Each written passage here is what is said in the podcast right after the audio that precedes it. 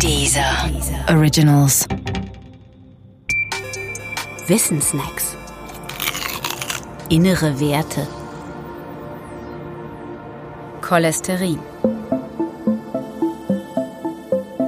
Cholesterin ist ein schwieriger und komplexer Stoff und das in gleich zweierlei Hinsicht, nämlich in körperlicher und in medizinisch-ideologischer. Über Cholesterin ruhig und abgeklärt zu sprechen und zu diskutieren, ist fast genauso unmöglich wie die unemotionale Erörterung der Frage, ob der FC Bayern nun ein guter Verein ist oder nicht. Doch eins nach dem anderen. Kind of. Unstrittig bei allen Beteiligten sind immerhin die folgenden Fakten. Cholesterin ist ein fettiger Stoff, der von der Leber produziert und in jeder Zelle benötigt wird, etwa zum Schleusen von irgendwelchen Substanzen durch die Zellmembran oder schlicht zur Stabilisierung der Zellmembran. Darüber hinaus ist es eine Vorform von Geschlechtshormonen wie Testosteron oder Progesteron. Weil es fettig ist, kann Cholesterin nicht so ohne weiteres im Blut von der Leber an seine Bestimmungsorte transportiert werden.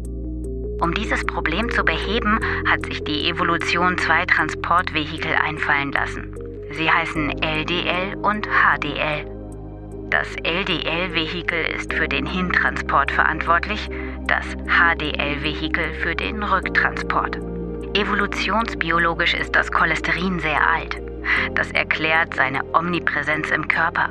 Neben der Leber gibt es eine zweite Cholesterinquelle, die Nahrung denn Cholesterin wird auch durch die Nahrung aufgenommen. Manche Nahrungsmittel enthalten dabei vergleichsweise riesige Mengen an Cholesterin. Dazu gehören Fleisch, Eier und Milch.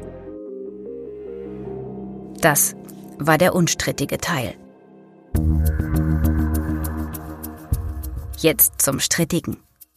Die Erkrankung der Herz-Kranzgefäße ist im 20. Jahrhundert zur Todesursache Nummer 1 in den wohlhabenden Ländern aufgestiegen.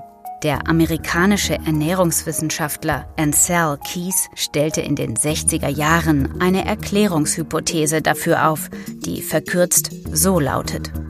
Größerer Reichtum führt zu mehr Konsum cholesterinhaltiger Nahrung. Mehr cholesterinhaltige Nahrung führt zu mehr Cholesterin im Blut.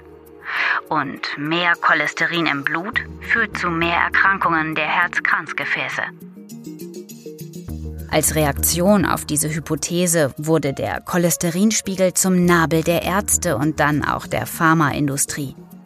Wer zu viel Cholesterin im Blut hatte, dem wurde zunächst empfohlen, seine Ernährung auf cholesterinfreie Lebensmittel umzustellen.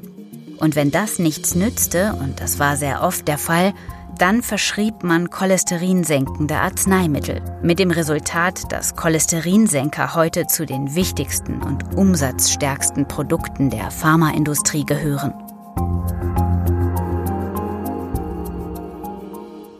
Und die hat deshalb auch kein großes Interesse daran, die Hypothese von Ansel Keys in Frage zu stellen.